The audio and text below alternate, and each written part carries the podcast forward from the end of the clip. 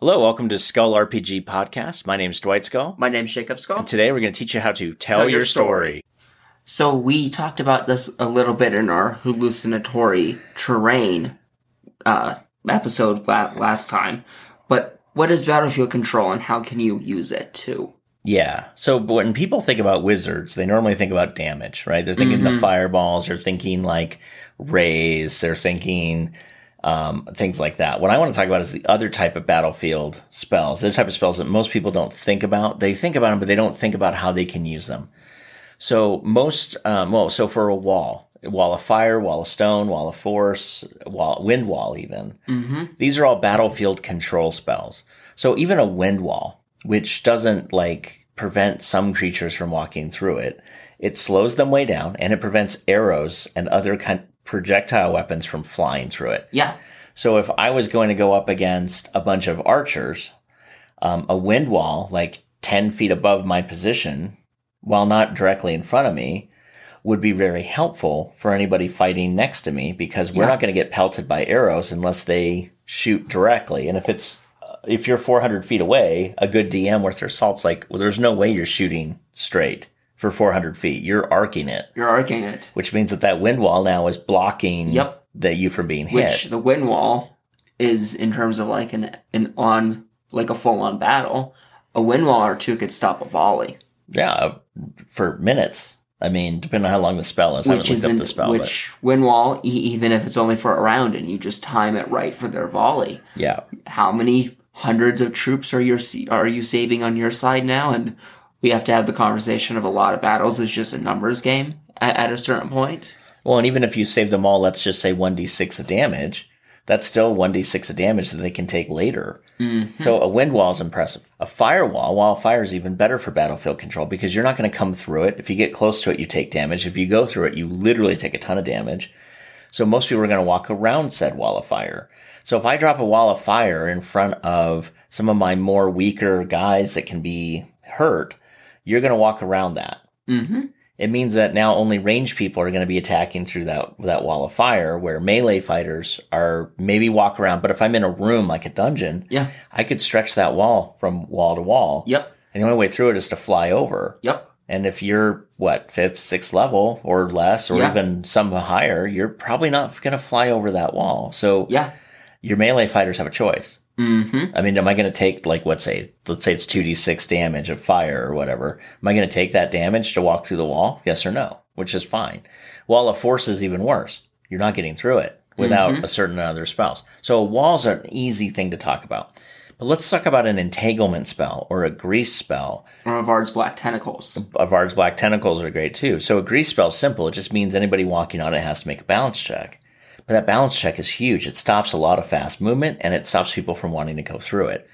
Entanglement could in basically result in people getting caught, right? Mm-hmm. Which means that their st- their movement stopped and the fighter or whatever can't get to you. Perfect.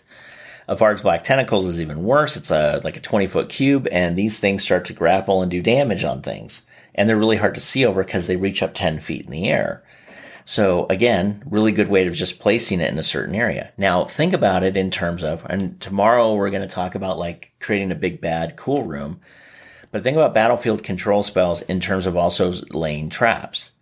So can you create a battlefield control spell configuration where you're piping your players as a it's a trap into a trap, right? So cue like Ackbar twice. Uh, you know, Colonel Ackbar from Star Wars, if you're not understanding the reference. Anyway, um, it, because what you could do is you could filter the melee players to run away from certain walls or to go through certain areas, but to go through that area then triggers a trap, a pressure plate, a spike fall trap, a needle trap, uh, another, maybe even a fireball or a, a stone wall type of thing, where it's like the easiest path actually costs them the most damage um, because that's what you planned on them doing. Right? They would have been better off maybe walking through your firewall because that was actually less damage if they, you know, but you gave them a clear, easy shot at you. And when they took it, really bad things happened to them. So think about in terms of spells, what spell you can do. So then you have, okay, so we talked about walls, which are a great one. We talked about area effect spells that prevent people from moving through or getting caught or maybe getting damaged on the way through. There's another type of spell, which is called a lockdown spell. So this is your banishment, your sleep, your fear, your charm person, Your eyebite, things your like that. dominates, where you now lock a single character down for a duration, um, if it works. Um, and for certain things like a dominate, it's even worse because with the dominate, if you dominate a fighting character, you can have them go now against their own party. There's nothing they can do about it. Granted, they'll have another saving throw to try to not do something about it, but, and they'll get some every time they get hit or something like that. But the point is, taking the barbarian and forcing him to go fight the wizard, even if he never actually lands a shot, you've still taken him out for two full rounds. One round where you took him, one round for him to go try to do the thing, and then that then he comes out of it. Also, the wizard's not necessarily going to let his own barbarian try to hit him with an axe. He's going to use his turns to either put down the barbarian in Or a battlefield hostile control, way, yeah. or back up. Right. Or maybe dom- redominate. Mm-hmm. Maybe he's got to dominate the dominated monster because he's like, I can't, I can't have my own guy hit me with the axe.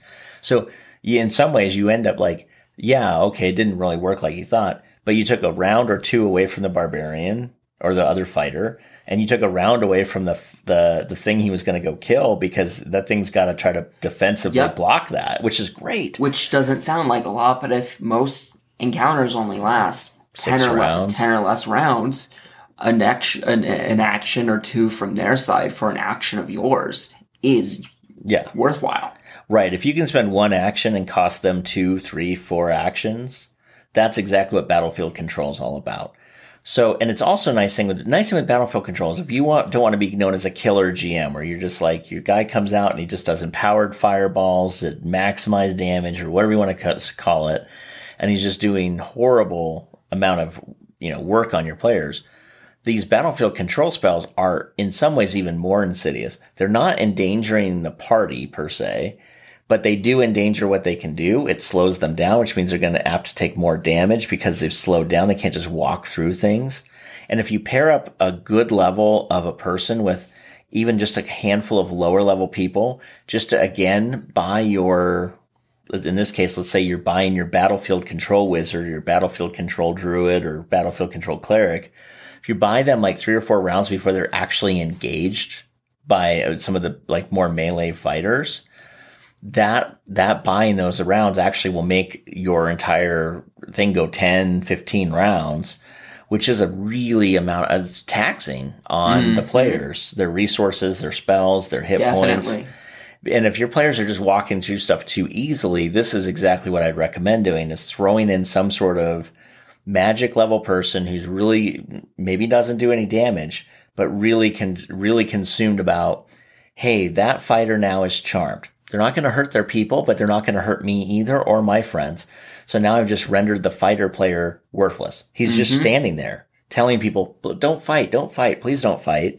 I don't like it when my friends fight, which is great. And now he's out of the combat for literally the entire point of the combat. Yeah. He's not a threat, and that's the great part. He's not a threat.